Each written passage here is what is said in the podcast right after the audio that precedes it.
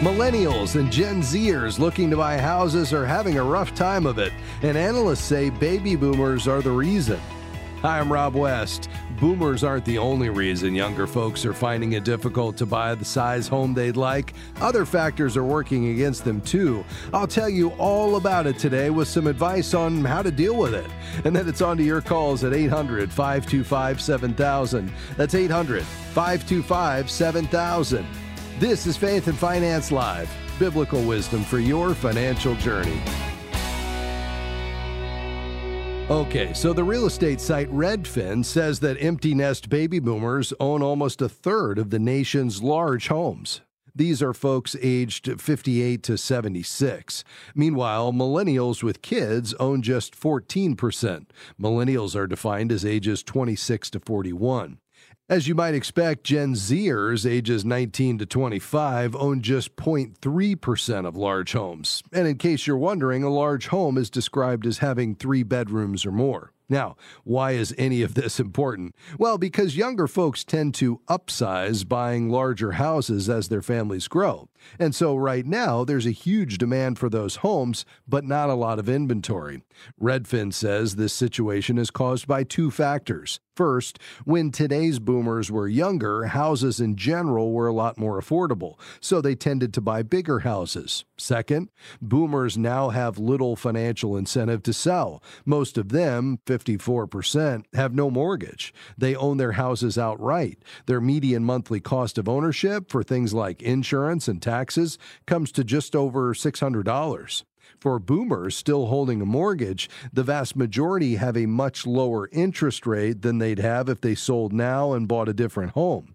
They might downsize and have about the same monthly payment, so they're staying put and keeping inventory low. Of course, for millennials and Gen Zers, all this is making their dream house seem like a dream that will never come true. Supply chain interruptions during the COVID pandemic dramatically reduced building starts for a couple of years, while demand for new houses only grew. The increase in building cost raised home values higher and higher, and then came inflation and soaring interest rates. Not surprisingly, all this made 2023 the least affordable home buying year on record. Uh, folks with equity in their current home can generally sell and buy another house, but first time home buyers without that leverage are finding themselves priced out of the market. 2024 is projected to be a better year for them, but conditions are a long way from what their parents experienced. Many boomers took advantage of an abundance of newly built homes and favorable economic conditions during their biggest earning years, 30 or more years ago. They built wealth and bought big homes. Those homes proved to be solid investments. Their value has grown several times faster than incomes over the last several decades. Boomers now hold half of the nation's wealth, and a lot of it is in real estate. Also, when they bought homes, they didn't have to spend as high a percentage of monthly income on housing, so they were free to invest more. Today's younger families aren't being handed those same opportunities, but analysts say they need to be patient. More boomers will decide to sell and downsize in the years ahead. More houses will be built. Inventory will increase and prices will go down. Mortgage rates will also go down, maybe not to 2% or even 3%, but they will go down, making homes more affordable. It's just a matter of time. In the meantime, you can get ready. I recently gave you some steps for this, and they're worth repeating. First, accelerate your payments to get rid of credit card debt and any car loans you have. That improves your debt to income ratio and will help you get a better mortgage rate. Uh, be sure to make every payment on time. Check your credit reports for errors and dispute any you find. Bring your credit score up as much as possible. That will also help you get a lower interest rate, which will lower your monthly payment when you do buy. Save as much as you can in liquid savings for your down payment. 20% is best. Uh, that way, you won't get stuck with private mortgage insurance, which increases your monthly payment from $30 to $70 for every $100,000 you borrow. And finally, when you are ready to buy, don't take the first mortgage offer that comes your way. Most buyers do, if you can believe it. Get pre approved and then shop around for a mortgage with the lowest rate and best terms you can find. It could save you tens of thousands of dollars over time. Okay, that's what's going on in the housing market. I hope you found that to be helpful as you're on your quest to buy a home. Your calls are next. The number 800 525 7000. That's 800 525 7000. I'm Rob West, and we'll be right back.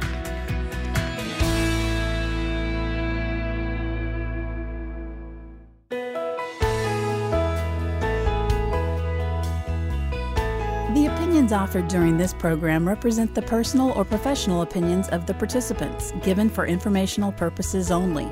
Any information provided is not intended to replace advice from a financial, medical, legal, or other professional who understands your specific situation.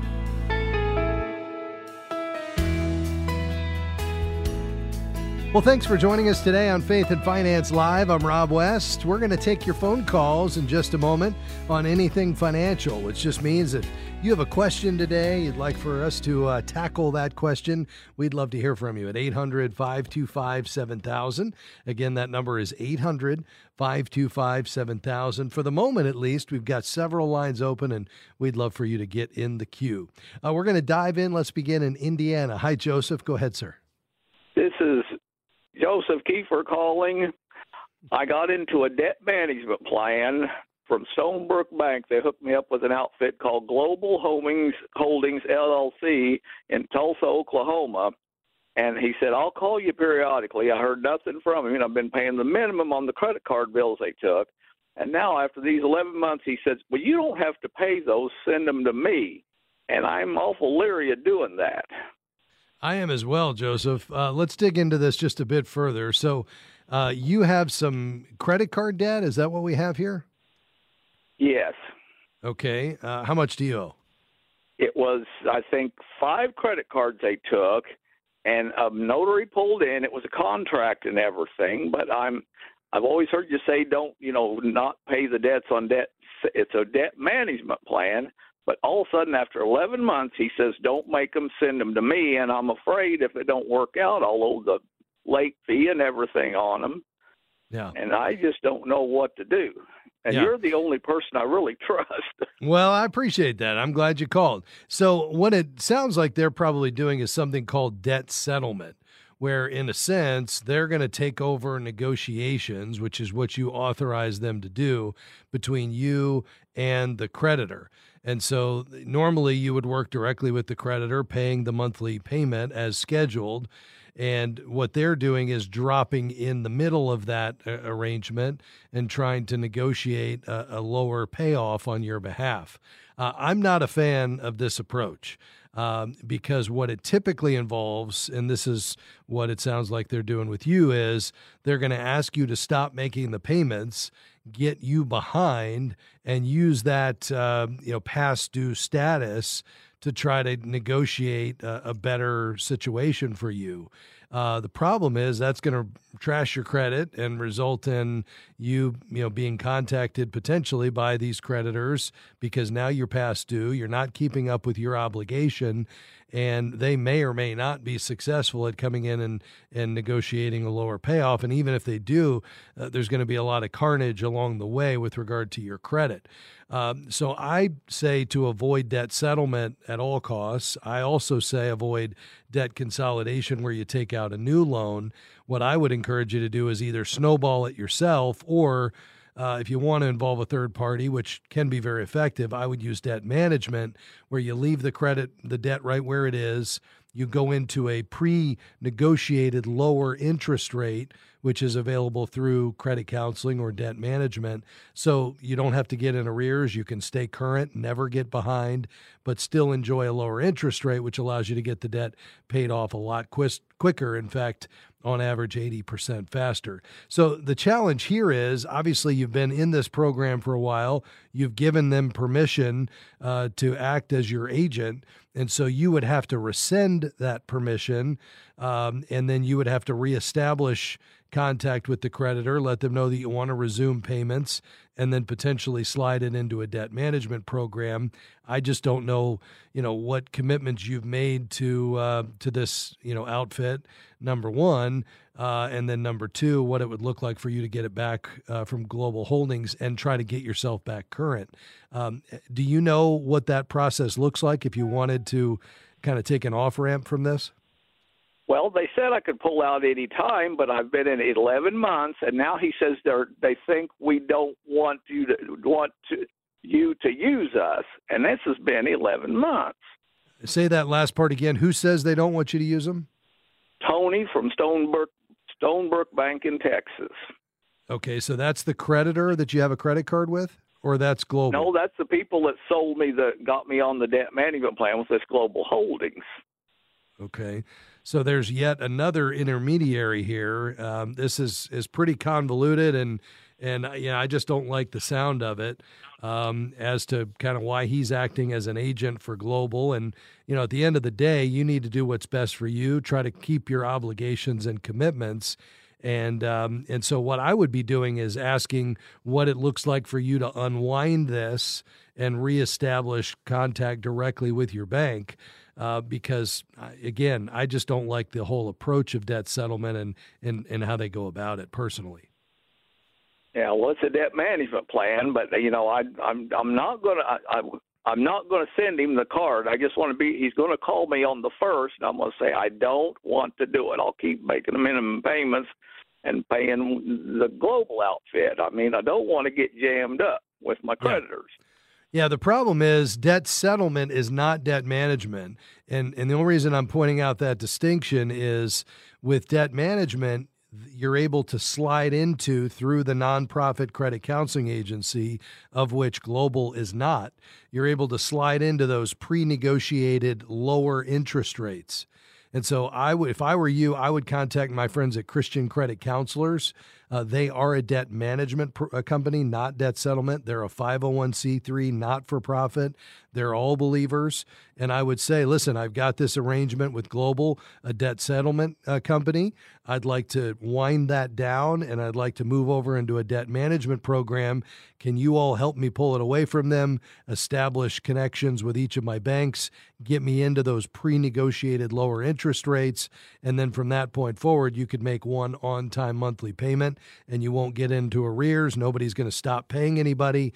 And, uh, you know, you'll pay this off a lot quicker with less interest. Well, Rob, I called the Christian credit counselors. They wanted to take a lot more my credit cataract surgery payment and everything, but they wanted $450 a month. Well, remember that's not going to them. So what they're taking is, I mean, there's a very small fee there, but they're taking just the uh, scheduled monthly payment, which is typically about three percent of the balance, uh, which is what you would normally pay as a minimum payment to a credit card anyway. Um, so, how much debt do you have in total, Joseph? Uh, roughly about eighteen. Okay, so eighteen thousand, and you know at three percent, yeah, that's five hundred and forty dollars a month. Uh, so they're not even taking that much. It sounds like they're taking two and a half percent, which is pretty typical. Uh, you know, if you were paying a minimum payment, see with Global, it sounds like they're not collecting the full minimum payment because they're just trying to build up a war chest potentially this is the way a lot of them work again i don't know the details here but they're building up a war chest to try to go in and negotiate uh, a lower payoff after this gets several months behind and your credit's ruined. Uh, but if you're going direct or through credit counseling, you're going to have to pay a typical minimum payment, which on 18 grand is about 450 to 500 dollars a month. The difference is through Christian credit counselors, you can get a much lower interest rate. So I far prefer that option. Now it's got to fit into your budget, and if it doesn't, then we're going to have to look at other options. But uh, you know, this whole idea of debt settlement, especially where there's a third, a fourth party involved, uh, this other outfit, I'm not a big fan of. Stay on the line, Joseph. We'll talk a bit more. We'll be right back. Thanks for joining us today on Faith and Finance Live. I'm Rob West. Hey, before we head back to the phones, let me remind you Uh, we're just a couple of days away from the end of the month, which is an important time for us to hear from you with your financial support. That's right, as a listener supported ministry here at uh, Faith and Finance Live, we can only bring you this broadcast every day as a result of your generous support. And we're about $7,000 shy from our month end goal here for February. And if you could make a gift, we'd certainly be grateful. A gift of any amount, one time, or as a monthly financial partner would go a long long way to helping us continue to do this work and uh, equip you as a faithful steward of God's money. Uh, just head to our website uh, today or tomorrow, if you'd be so inclined, at faithfi.com. That's faithfi.com and click give at the top of the page. And we'll say thanks in advance. All right, let's head back to the phones. West Palm Beach, Florida. Hi, Maria. Go right ahead. Hi. Um, my question is I, I live in an environment that it's becoming very unlivable because I have a neighbor that blasts music from 4 a.m.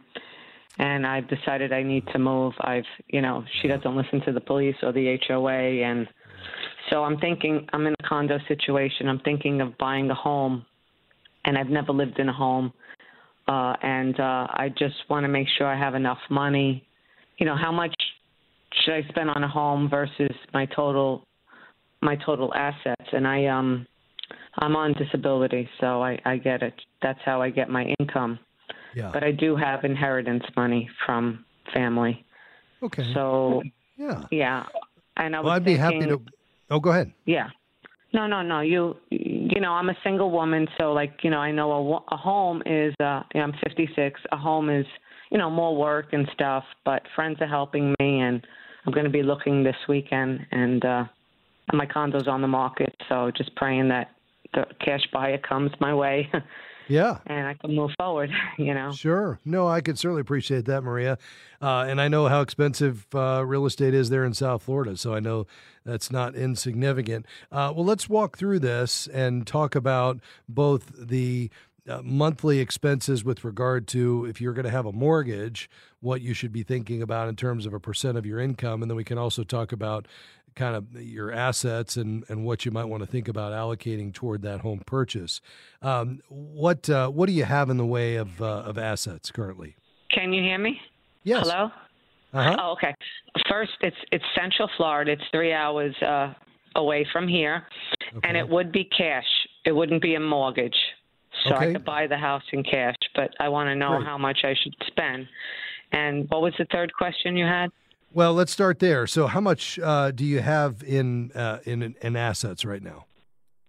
Okay, uh, cash I have right now seven hundred and thirty-four thousand dollars. Okay. You know that's And and, then have the condo. inv- I, Go ahead. the, the condo I currently live in, uh, it's on the market for two twenty. So, you know, if I, you know, and that I bought it for one eighty-five. I put eight thousand dollars into it, so that's one ninety-three.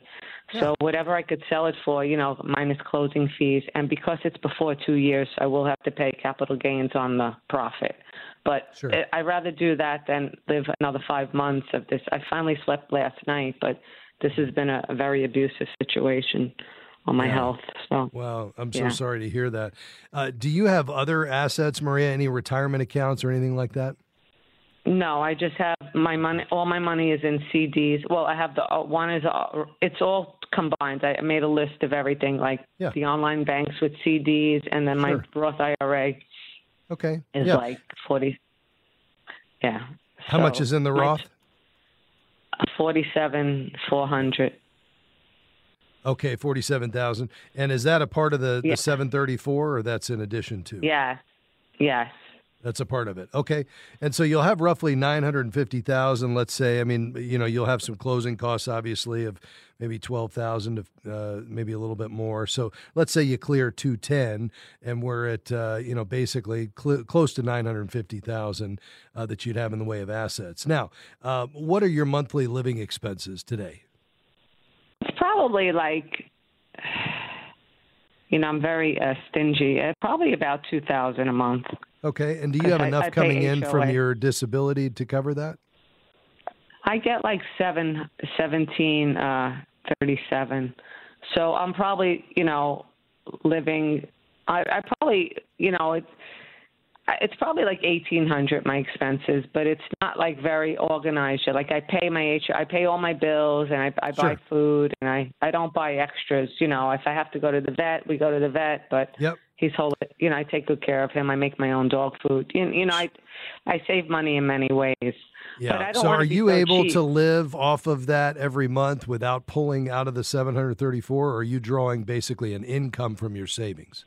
No, I'm not drawing an income. See, that's Okay. the thing. I probably Okay. should start a little bit. Okay. So you're able to live on that with uh, in your current environment and that includes an HOA which you may or may not have uh, with your new home. All right. Uh, do you have any other expenses you have, you know, you think you might have coming up in the near future? Are you looking to replace a car or anything like that? No, my car's two years, two and a half years old. So Okay, great. I- Excellent. Yeah. And then obviously your disability will turn to Social Security at some point, correct? right, right. Okay. And they All said right. it would be the same amount. Yep, should be. Okay, great. So then I think the only question is just what portion would you be comfortable moving from cash into real estate? I mean, still an investment, still has the ability to to appreciate. You could liquidate that down the road and get the cash back. Uh, you could turn it into a, a stream of income with a reverse mortgage if you ever wanted to. Would be another option if you wanted to stay in this home that you bought. Nevertheless, it becomes illiquid. So, um, as you've been thinking about this, what amount have you been considering spending just as you look at kind of the location and the size of the home that you need? Well, the, my my my range was like up to three fifty. Okay. Yeah, I mean, I, I don't see any reason why you wouldn't be able to spend three hundred fifty thousand. That would uh, obviously still give you six hundred thousand in the bank um, that you could continue to invest. You're not drawing any income from it, so that's a sizable amount of money that you would be able to fall back on. The key is, I would just go into it knowing what are my expenses going to be. Look at the utilities, uh, the taxes, and the insurance on it. Which insurance is really challenging right now in Florida. And so I, you know, I think you know you putting 350 toward this is is a perfectly fine idea. Just count the cost ahead. Let's talk a bit more off the air. We'll be right back.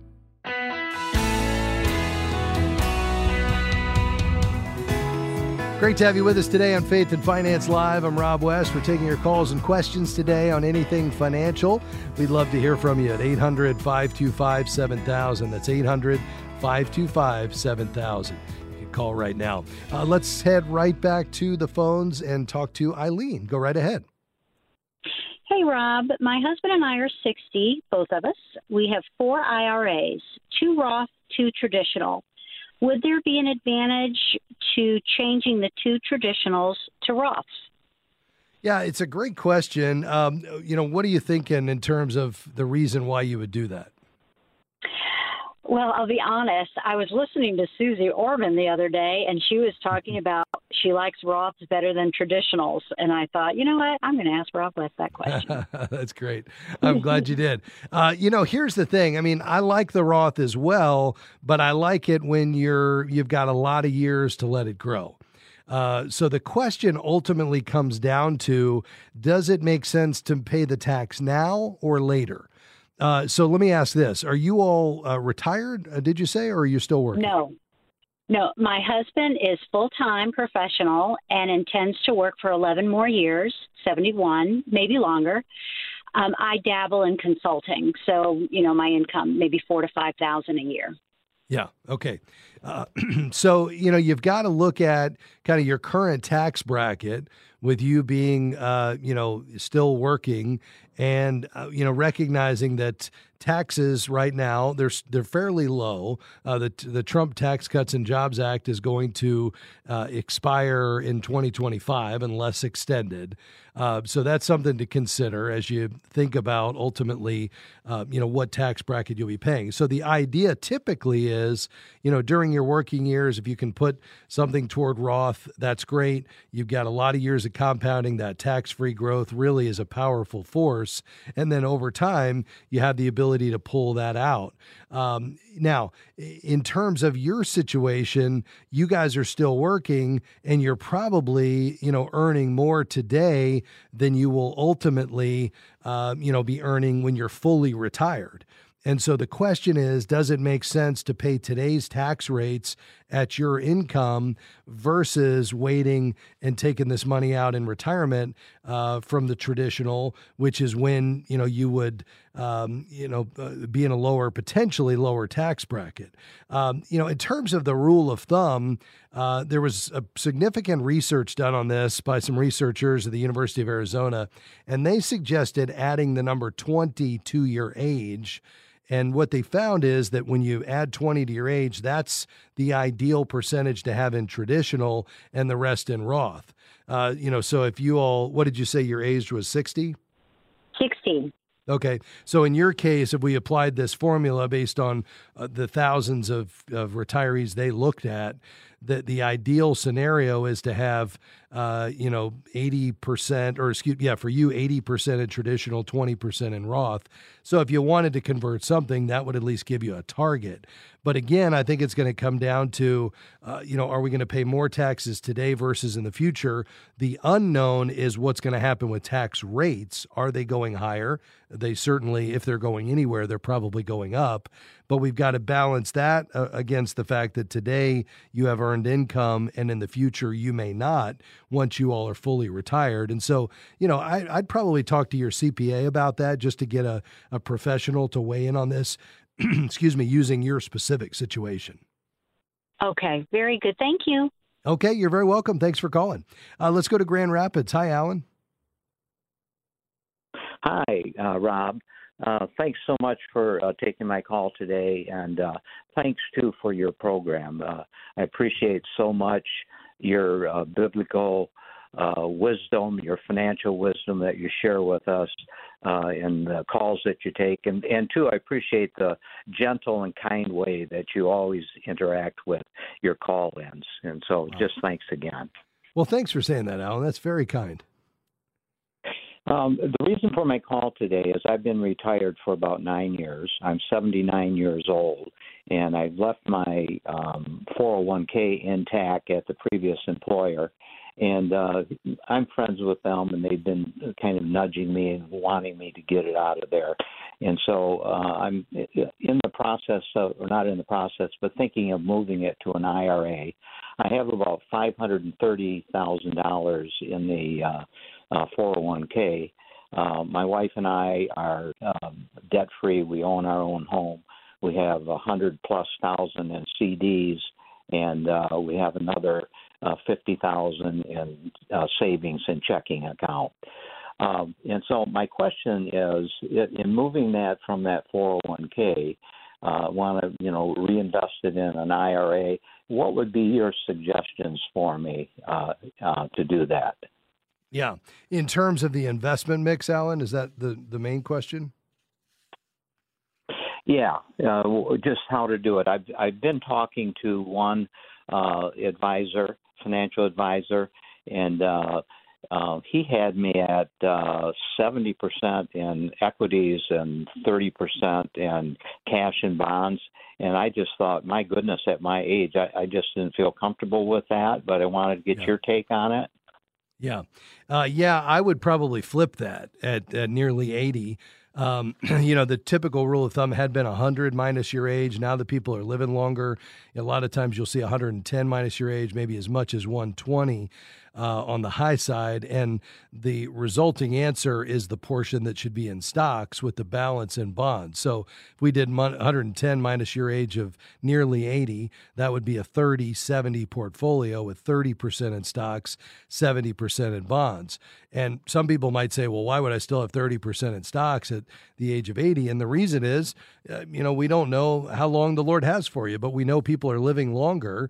Um, now, so you could live well into your 90s, you could live beyond uh, and and be uh, you know well beyond 100. And so I think for that reason, especially with inflation, the idea is that we we take a half million dollar portfolio, we have a, a good 30 percent that has the ability to grow. Uh, you could go as high as 40 percent, um, and you know that's going to give you some growth engine uh, to offset the fixed income portion, which by the way, in the next several years should do well. But you know, in any given market, you know, may or may not do terribly well. But the idea would be even if we got into a major recession or a stock market correction or even a crash, you know, you wouldn't touch the stock portion, which is only 30%, but you'd have the ability to do that because, you know, you're sitting here with 150,000 essentially near liquid, if not totally liquid, and you know you'd still have another you know if we if we took 30% of a half a million you'd still have another you know 350,000 plus in fixed income type investment. So that would be at least the starting point for me either 30 70 stocks to bonds or or 40 60 um, you know as a starting point what do you think of annuities as part of um, part of the mix I'm I'm certainly okay with that. I mean, you know, it's a you know, a lot of people will say, don't ever use an annuity. They're too expensive, they're too complicated. And they are both of those things, but they also provide some real value in the sense that, uh, you know, if you don't want to take the risk of the market, um, you know, that's where an annuity can be great. You're transferring that risk to the insurance company, and assuming you can get a guaranteed rate uh, of something that's pretty attractive, or you can take away the downside. Just recognize you're giving up access to the money if you need it without penalties or uh, surrender charges, uh, and you're you know you're not going to get the full upside in exchange for that downside protection. But as long as you know that going into it, I think they can be a great part of the overall investment strategy. I've got to take a break, Alan. Stay right there. We'll be right back.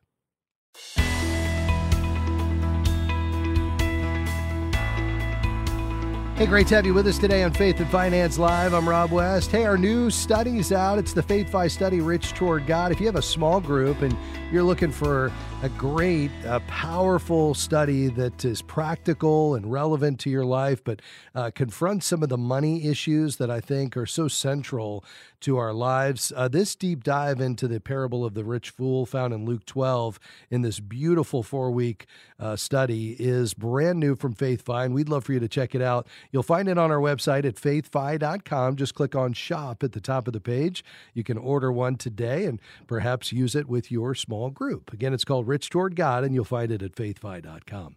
All right, we're going to head, uh, before we go to the phones, into the mailbag. Uh, every Wednesday, we take an opportunity to tackle some of those questions that have come into us electronically. And Amy, it seems like uh, that mailbag's been busy, huh? It has been. We've got uh, four for you today. Okay, you ready? Good. Yeah, let's do it. Okay, so first off, Myra writes I have a real estate license in Florida. I want to buy investment properties. If I start my own company, which would be more beneficial, forming an LLC or a professional association?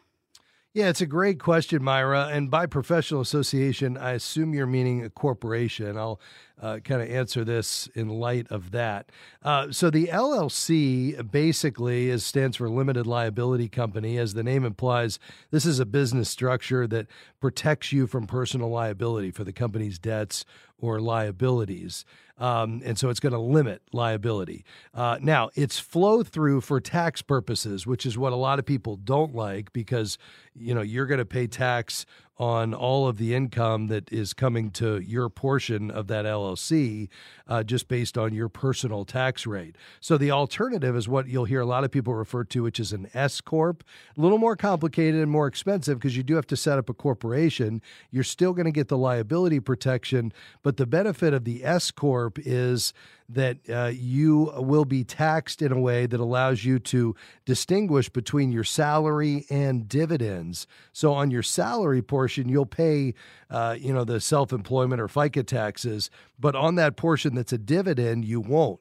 And so there are some tax advantages uh, on that. So I would get with your CPA to determine what the best is for you. Okay, so before we move on, I wanted to mention that tomorrow's opening topic for uh, the program coming up is titled LLC versus C Corp versus S Corp for your business. So, well, what do you know? I know, huh? that's kind of coincidental. so, right. um, hopefully, if Myra's listening, she could tune in tomorrow and get some more specific details about that that you'll be yeah. sharing. That's great. Okay. So next, Ward is asking Is debt consolidation a good start to handle a $35,000 uh, in credit card debt? Yeah, it's a great question, Ward. And no, I'm not a fan of uh, debt consolidation. Here's why. I mean, just in my experience, and Amy, you'll uh, recognize this because we get a lot of calls, is we that f- folks who have debt, that they take out new debt even at a lower interest rate, it takes the pressure off. They're like, okay, now that credit card debt's gone. Uh, they don't make the changes in their financial life to rein in spending. And so then they call Amy and I back six months later, and now they've got the debt consolidation loan and then the credit card debt's back. So exactly. instead, I would do the hard work, dial back your spending, get on a budget, and then use debt management where the debt stays right where it is, but we get those interest rates down and that level monthly payment, those lower interest rates. You combine that, and on average, you'll pay that off 80% faster. So just go to ChristianCreditCounselors.org. Perfect. Okay, so next, Rocky is asking Are there safe money market accounts out there that align with biblical principles? Yeah, I love this question, Amy. And you know, we're getting more and more people that want to know that they're doing business and working with institutions that align with their values. Mm-hmm. You're seeing that as well. Definitely for yeah. sure. And that's, I think, to the heart of Rocky's question here. So, with a money market account, uh, they're usually either FDIC for a bank or NCUA for a credit union insured, which just means it's backed uh, by the U.S. government, occasionally by a private insurance company. So, when you talk about alignment with biblical principles, Rocky, my mind goes to Christian Community Credit Union. They do have money markets. Uh, they're insured by American Share Insurance. No depositor has ever lost a dime there and they're dedicated to following biblical principles and supporting Christian ministries. So that could be a great option for you to look at. Hey, did I happen to mention to you? I don't know if I did. Um, I actually opened a small savings account out there recently. And oh, so oh, wow. I'm just trying, I'm navigating that and just kind of getting started with it. But it was a great experience so far. Ah, excellent. Okay. I'm glad you mentioned that. So finally, Abby uh, writes I am a single 48 year old woman with a $120,000 mortgage at 4%.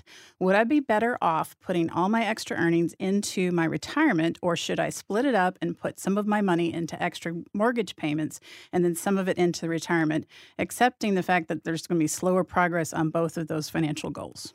Yeah, that's a great question. You know, I like you prioritizing the retirement savings. Let's maximize these, you know, earnings years that you have. You still have a relatively low interest rate on that mortgage. Let's set a goal for you to pay off that mortgage by the time you reach retirement.